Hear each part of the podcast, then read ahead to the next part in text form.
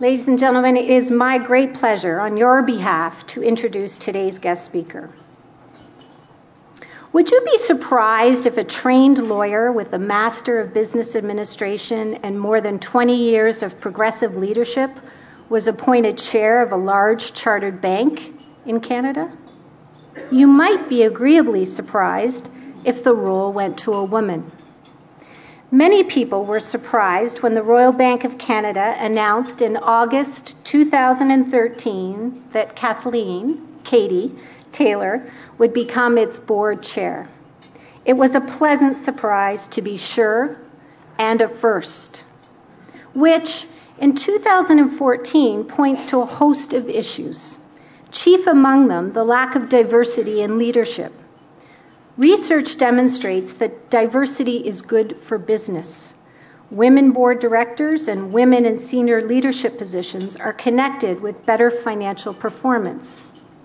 Sadly, appointments like Ms. Taylor's are few and far between. Only 15% of board positions are held by women in this country based on data from the Canadian Board Diversity Council. Ms. Taylor has been an independent director at RBC since 2001. She served on the Audit, Risk, and Human Resources, uh, Committees and in turn chaired the Human Resources Committee. Katie is the former president and CEO of the Four Seasons Hotels and Resorts. While at the Four Seasons, she held progressively senior roles during her 20 year tenure. Ms. Taylor, welcome to the Canadian Club of Toronto. Our podium, Canada's podium of record, is now yours.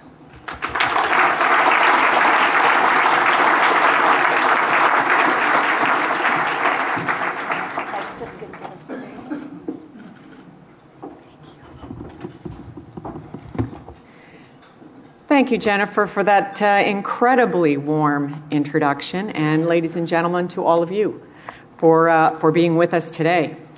As uh, Jennifer said, the Canadian Club is really very well known for the opportunity it gives us to come together and engage around very important policy issues. Um, and as we all read in the paper, Gary Bettman was here with the Canadian Club yesterday. Gary's always had a natural talent for stirring up emotions in uh, in, uh, in Canada. So I'm hoping that we can build on that energy on the topic that we're going to uh, get into today. It's something I consider even more important than hockey in Toronto, and that is harnessing the power of diversity to enhance Canada's economic outlook. Our future, our outlook, largely because of our size, shape, and export driven economy, is directly dependent on our ability to grow companies that can extend their reach beyond our borders. This is something I'm particularly passionate about because, as Jennifer mentioned, I spent the better part of my professional career traveling the globe, helping to build and eventually lead Four Seasons. Last week's release of economic data showed some promising numbers. Canadian exports were up. But while this is good news, and there's no doubt about that, um, more troubling news also exists. As a percentage of national GDP, exports relative to other countries are declining. And more alarming still, real GDP growth in the world is coming almost 80% from the emerging economies, and only about 12% of Canadian exports are directed to these economies. Pretty eye opening facts. I think demonstrating the tremendous opportunity for Canadian prosperity through, through growth beyond the borders. Of course, doing business outside Canada, if you are doing that, you know, has its challenges. Whether you focus on increased regulation, uh, continued struggle for growth in Europe, the uh, intensifying upheaval in the Middle East, or the, today's troubles with Russia, the implications for continued disruption are difficult to predict. And they're an almost daily event if you're running a global business. But as leaders, our most important job actually is to steer and grow our companies through uncertain times. And it may now be that in the midst of all this upheaval, Canada's chance for great success is better than we think. First off, we have very attractive fundamentals lowest net debt to GDP ratio among the G20, and a reasonably diversified economy. We also enjoy a high degree of political stability in a vibrant and well functioning democracy. And perhaps most importantly, we have one of the world's most highly educated workforces in one of the world's most culturally diverse countries. Arguably, it's these social factors, the fabric of our country, and the quality and diversity of our people that can be our most important competitive advantage. On this point, we can just make a quick contrast to Japan, the world's third largest economy, where demographic factors, social norms, and dismal female workforce participation have resulted in economic stagnation for the better part of the past two decades. 2013, the World Economic Forum ranked Japan 105th out of 136 countries in its global workforce gender gap study.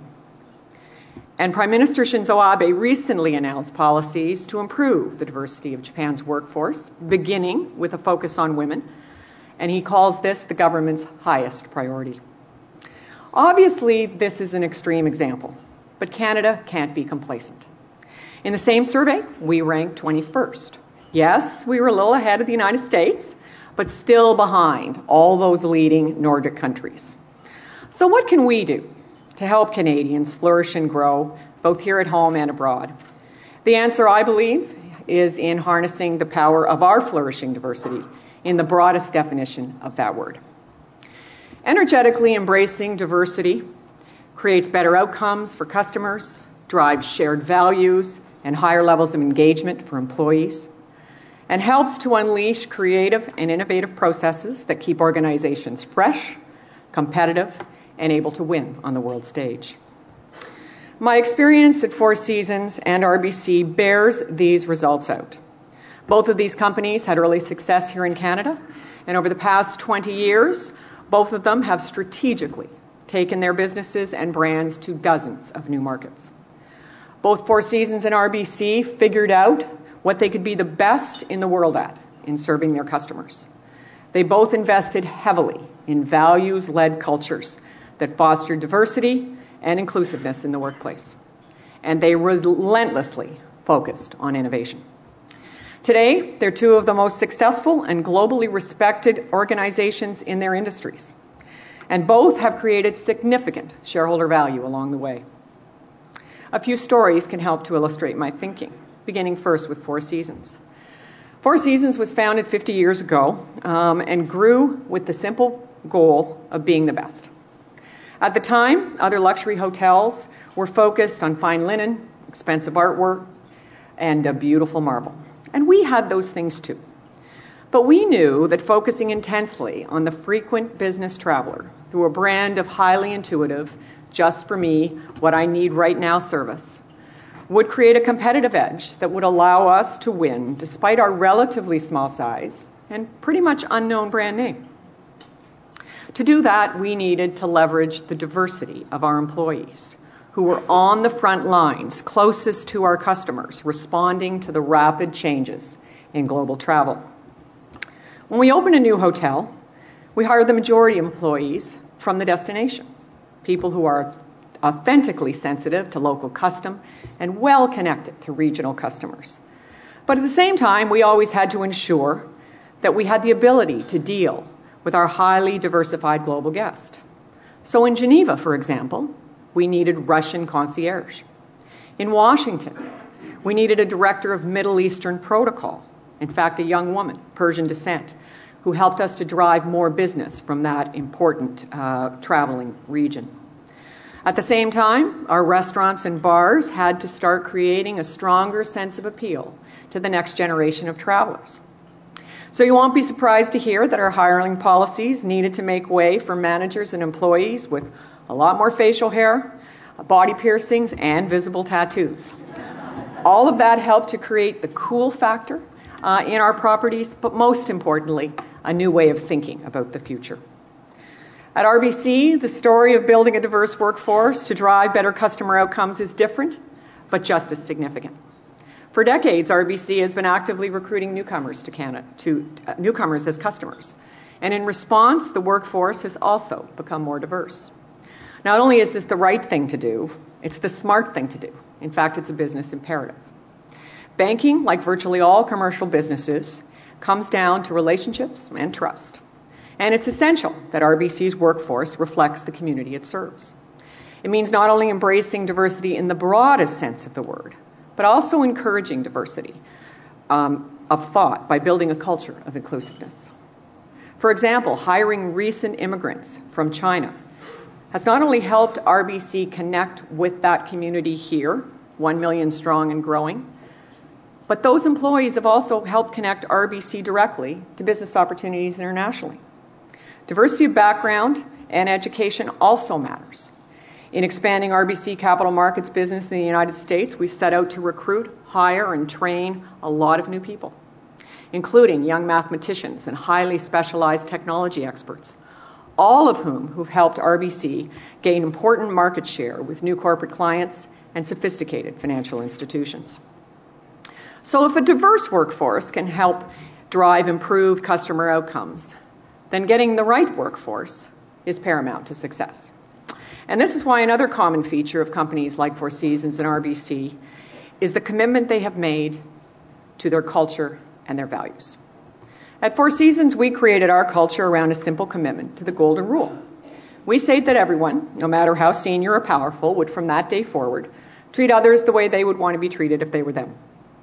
It said to our employees far and wide that you can trust us to do the right thing for you and for the, customers.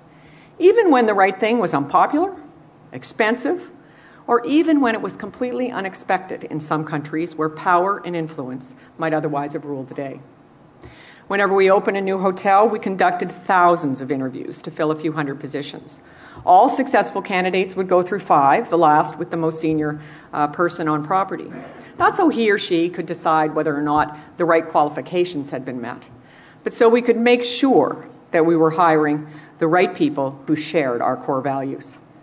It's always an expensive process, those thousands of interviews, but in the end, the cost is minor compared to the effort of trying to change bad habits and negative attitudes over many years. As we were getting ready to open many, many years ago in Prague, it was just after the Velvet Revolution, um, the end of communism there, and we actually worried a lot about our ability to find the right people in that, uh, in that marketplace. But after those thousands of interviews, find them we did. Uh, doctors, lawyers, teachers, a huge um, uh, group with diverse backgrounds. Men and women who wanted a fresh start um, and came to join a company that promised them one. And we realized later that we not only increased the depth and diversity of Four Seasons' global leadership team, we'd also deepened our culture in the process. As it turned out, those new recruits became some of the most important culture carriers in our company's history. At RBC, culture and values also guide the company's success and expansion into new markets. Whether we grow through acquisition or hiring new talent, it's always critical to make sure we're uh, hiring people who share RBC's core values of service, teamwork, responsibility, integrity, and diversity. And the best of this proposition is well told in Michael Lewis's book Flash Boys, the story of the RBC Capital Markets employees in New York who did what was right for their client, putting prior principles ahead of profit, because that's what the RBC culture stands for. A more recent story is that of Scott, who was a $6 a month customer of the Royal Bank, starting up his fledgling advertising firm. A few months um, in, he had a meeting with his account manager who asked him if he had one more hour in the day, what would you do with it? And Scott said, I'd hire an intern, but I don't have time, I'm too busy. The account manager took that under his wing, went out on his time, and started to interview new recruits, identified a promising young woman at Queen's University, and int- introduced her to Scott. Scott hired her right away, and over the course of the next, uh, next few years, she became a rock star that that little team of two now is 25 people with a much larger line of business products and services with RBC that they continue to grow. Shared values are at the heart of the bank's operating philosophy, and RBC's people on the front line are given the power, the time, the resources to do the right thing for customers. And when you're running businesses of tens of thousands of employees serving millions of people in over 40 countries, Having employees who are genuinely interested in doing the right thing can be the difference between success and disaster. I'll never forget the call that came many years ago middle of the night, um, just after Christmas, from the Four Seasons in, in the Maldives to tell us that the tsunami had hit the resort. It was the height of festive. The resort was full. The wave, as you recall, sudden and devastating. It destroyed all of the guest rooms on that little atoll um, and actually swept many of our guests and employees out to sea and into swimming pools. Now, the lengths that our employees went to to make those guests comfortable, fortunately, no one was, was killed or seriously hurt. Those stories are now the stuff of legends. But when the resort closed for repairs after all the guests had been evacuated, what our senior leadership did was say to those employees in the Maldives, We're going to find you a job. And we went across the globe, all of our general managers, who can help, lots of visas, lots of effort. Unbelievable um, that we were able to place so many people, allowing them to continue to receive a paycheck to send home to help their families rebuild too. Imagine the strength of the message that sent to people about how important our cultures and values were and how important the commitment to our customers. It requires a lot of hard work to ensure that culture and values are embedded in your businesses, go from senior to middle management right down to frontline employees. And it's even harder when you do it across diversity, time zones, and geographies. It takes a disciplined repetition of the right behaviors over many years. And it's really important work. Because if you get it right, your company culture will grow in strength and ultimately pay dividends in so many ways. And now on to the third common feature of, of these Canadian companies that I'm highlighting, um, and that is that they are relentlessly innovative and constantly evolving. Innovation is on the agenda of virtually every, in virtually every boardroom in Canada today, and it encompasses a wide spectrum of activities. Sometimes it's truly inventors. Think the new space shuttle or biotech. Sometimes it's more like what I call innovation where you take an idea that either was your own or somebody else's and you make it so much better that it's a category killer. Think Apple and Alibaba. This is where, but, but what all of those successful innovators, excuse me, have in common is their people. Employees who drive the scientific and social change that ends up coming to us in the form of new goods and services. At Four Seasons, we actually considered ourselves an innovation company from the very beginning. Uh, like a lot of small businesses, we had very little structure, not many policies, no procedures, no hierarchy. Uh, back then, no head office. We are a virtually unheard of little brand in a sea of well established luxury chains. So early on, we knew to succeed, we were going to have to uh, listen closely to our customers and not only serve their needs, but anticipate them. And when we figured that out, the ideas started to flow from our employees. We were the first hotel company to offer express laundry and pressing services. First one with complimentary overnight shoe shine. First one with fitness centers. First with international cuisine and healthy cuisine, 24 hour room service. Complimentary shampoo started at Four Seasons. Can you believe that? Now, it was that little thing that you open with your teeth back then. Uh, um, it's gotten more glamorous since. But these are all things that today are just standard fare um, in hotels, really across all bands of spectrum. RBC, through its many businesses and diversified talent pool, innovates with equal vigor. Over the last 30 years, the financial services business, I would contend, has experienced more change than virtually any other traditional consumer business. On top of that, RBC's customers are really tech savvy. They want to interact on their own terms, multi channels, digital world. So RBC responded with the secure wallet, allowing them to pay uh, with their smartphones and to send money on e-transfers on Facebook. But innovation doesn't have to be the investment of a lot of money in R&D. Often it comes from just better listening, and it makes sense if you have different people with different backgrounds, different experiences, and different expectations. You're going to come up with a whole range of fresh and innovative ideas. In fact, experts in the field of innovation will tell you that diversity is one of the most important inputs to a successful innovation and creativity process.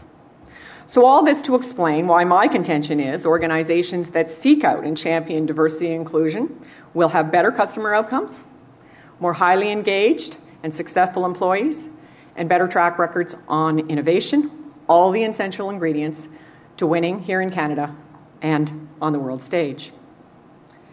One of the other important questions I was asked to address today is whose job is it? Whose job is it to get that done, all that heavy lifting, as we work as communities to embrace diversity? And the answer for me is simple on both counts. It is the job of leadership. The CEO, the senior executive team, the board of directors all have a, an important role to play. And given the rapidly changing face of Canada, that has to include an approach to the power of embracing diversity. A quick look at a couple of demographic factors demonstrates what we need to think about. Today, there are more than 35 million of us here in this country. Women make up half the workforce, and while less than 6% of the Financial Post 500 has a woman at the helm, the future could and should look different. Right now, 61% of university grads and 54% of master's grads are women. On the ethnicity front, while today's Canadians mostly say their ethnic origins are European, we have 5 million visible minorities. And by 2031, almost 30% of us will be foreign born. And the number of visible minorities among us will double to 10 million. Generationally, too, we're shifting. While 30% of Canadians are baby boomer, boomers who now dominate the workforce, they are starting to depart for cottages and warmer climes. In fact, a thousand Canadians retire every day, replaced by that next generation who bring with them higher expectations about technology, about workplace norms, environmental challenges, and a myriad of other critical social issues. With so much change afoot, it clear, it's clear that a one size fits all approach to managing diversity doesn't make any sense, particularly since approximately 67% of Canadians say they're already not satisfied at work. It means that new approaches, significant experimentation, and a high degree of customization is going to be required to sort this out. And in some sectors, this is beginning to happen. Let's go back to the capital markets business for a minute. Um, today, there's absolutely no shortage of women who are ready um, and uh, capable of working in that business. In fact, they are the, uh, the top graduates from the top MBA programs. And indeed, many of them do join the ranks of the investment banks and the brokerage firms. But many decide to opt out. And that's after employers have invested a great deal of time and money in training them. And these are some of the best and the brightest, we're told, um, in the employee pool. The possible solution? A Toronto based industry group called Women in Capital Markets uh, for, teamed up with BMO Nesbitt Burns to found a program called Return to Bay Street. Since then, it's expanded to include all, uh, virtually all of the other banks, and this program includes a four month reentry internship, a personal mentor, a host of networking opportunities, and financial assistance for skills retraining. It's a great story and it's a great start, but so much more needs to be done. A recent experience um, brought this home to me in spades. I was speaking to a group of women who'd been sent by their companies to a major leadership development offsite. And the question of gender diversity on boards came up. And so I asked them, how many of you want someday to serve on a corporate board? 40 hands. Great. Virtually all of them. Then I asked, how many of you have the ambition to be your company's CEO? or the chief of your function or the president of your division. Four hands. Not good, not good at all.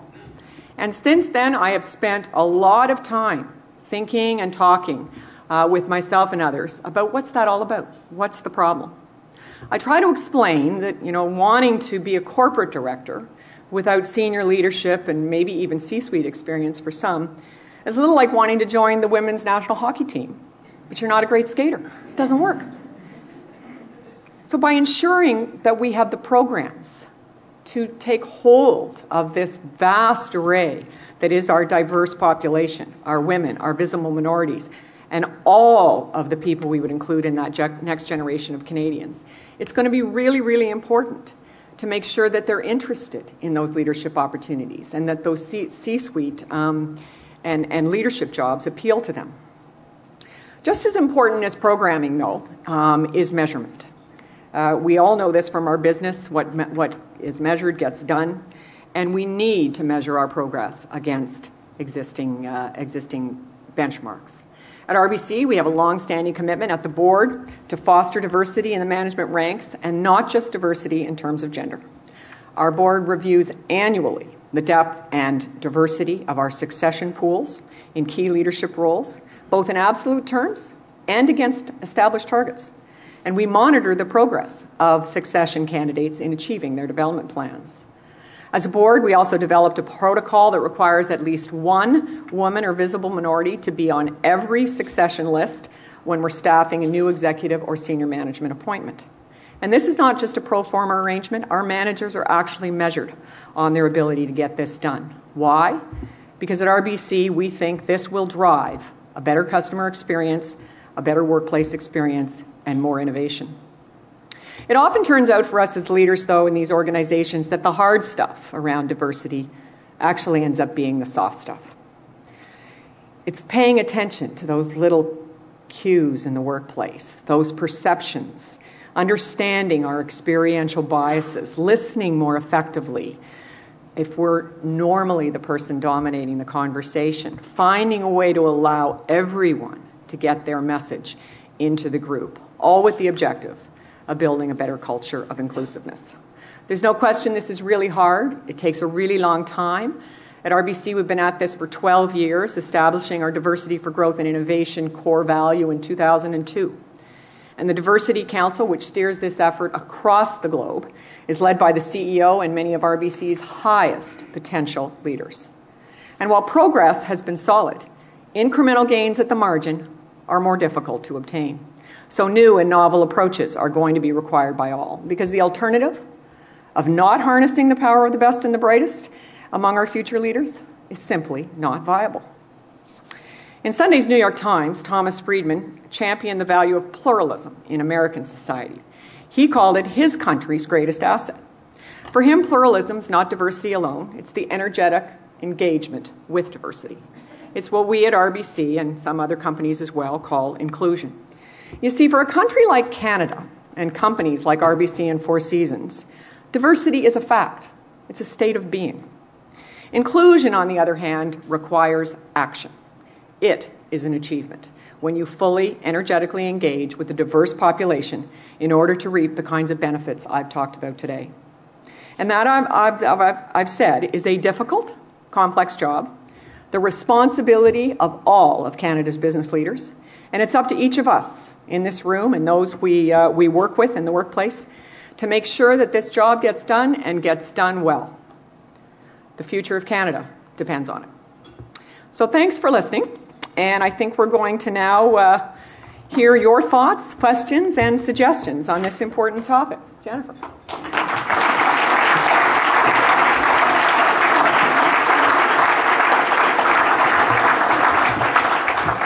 Yes, Ms. Taylor has agreed to answer a few uh, questions. So we have roving mics out there. And if I learned anything yesterday from Commissioner Bettman, it was that the first question is always a great, great question. So whoever's asking this first question, it's going to be great. We know it. Who's the first brave soul? Be first, be the best. Okay, well, while the great first question's being thought of, let me just um, mention. Oh, look at all the hands up in the back now.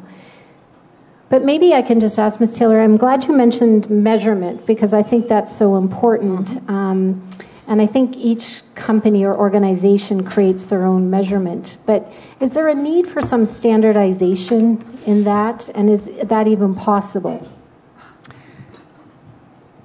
I think that there is um, a need for an element of standardization. And what, what I would uh, say there is that I think the standard practice has to be for everybody to begin to talk about their company's approach to this important this important journey.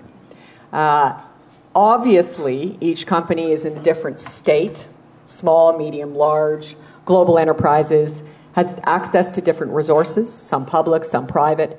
But I think that at the very least, it should become standard practice that in the boardrooms of Canada's business, um, we are talking about the power of harnessing this. Obviously, the further along you are in your continuum of success on diversity and inclusion, the more aggressive you can be about setting stretch goals and saying to ourselves, well, what if in a couple of years we could work towards this and talking about that, not only with senior leadership but with employees and setting expectations for the organization's progress along that journey. I wonder if you would comment on um, how you use evaluation at the employee level, and I mean evaluation of the diversity program and how that feeds into the decision making up and down the line. You've concentrated quite rightly on the the benefits to the entity and to the country, but uh, if you could reflect on uh, what you're hearing about the benefits and comments um, from employees who are engaged in the system. Sure. Well, the uh, the, the, programs that, and I'll speak uh, primarily here about RBC around diversity and inclusion, have a lot of different facets to them.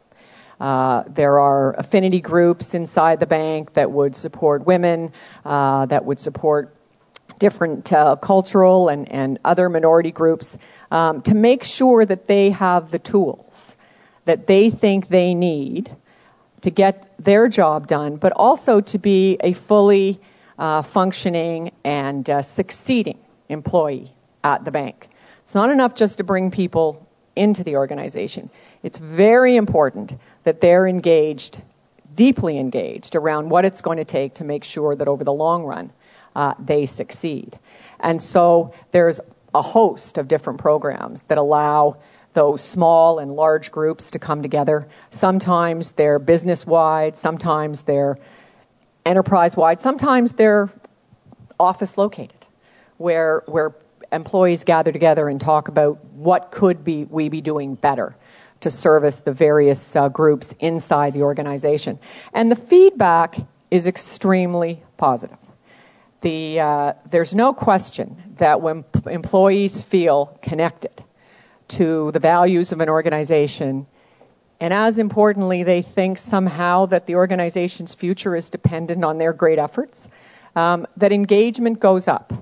And we've seen some very, very good engagement gains at RBC over the course of the last little while. Um, I think largely as a result of many of these programs that have gone out and made sure that employees were getting what they needed, not only to get their job done, but to make sure that they could have a successful career at the bank as well. Oh, uh, Kathleen Harmel Bassey. I think our paths crossed on Nathan uh, Square, but I was too frightened to talk to you. Um, so, so um, with this agenda of inclusion, you know, action, you know, I, I think that's just brilliant. But where do you see with, with corporations taking on this, this agenda of inclusion? 20 years from now, what do you see? Well, 20 years from now, if we get it right and those statistics are right, um, we probably won't be talking about it as much anymore except with respect to the uh, successful onboarding of our new immigrants. We should by then, if we do the right things, be a country that is so completely and utterly knitted together across all of these different uh, these different diversities and different measurements of diversities that we're simply championing our great social success story and helping and encouraging other people from other countries who want to be part of it to come and join us. Um, that's what I would hope.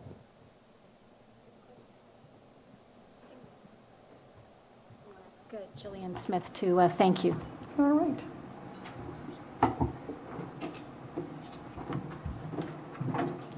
Thank you, Good afternoon, everyone. My name is Gillian Smith. I'm a director of the Canadian Club. I also run an organization that helps new Canadian citizens integrate that is very generously supported by the RBC Foundation, and I'm a proud former employee of RBC. Ms. Taylor, on behalf of the Canadian Club of Toronto, I'd like to thank you very much for setting such a wonderful leadership example for us all. We particularly appreciate your candor on the topic of diversity and gender diversity in particular. It's an issue that gets a lot of lip service, but truly not enough action and it takes a special kind of leader to put the issue on the table, defend the research, and pave the way. And Ms. Taylor, you are that leader. We are hopeful that more decision makers will embrace the diversity challenge and take action. And if they do, we will build a stronger, more innovative economy and a more inclusive Canada. Please accept our best wishes for success in your role as Chair of the Board of the Royal Bank of Canada. Thank you.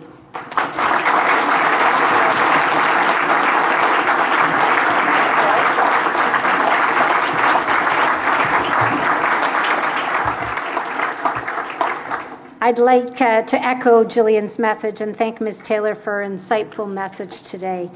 Thank you both for joining us today. Our sincere thanks once again goes to uh, today's event sponsors, EY and Cisco, for making this event possible. Thank you, Trent and Paul.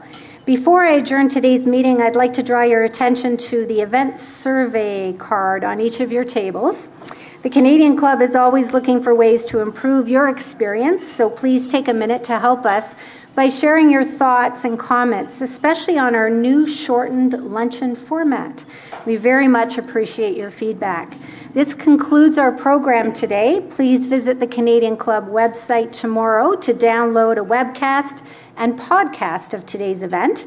To learn more about the club and our upcoming events, please visit us at www.canadianclub.org.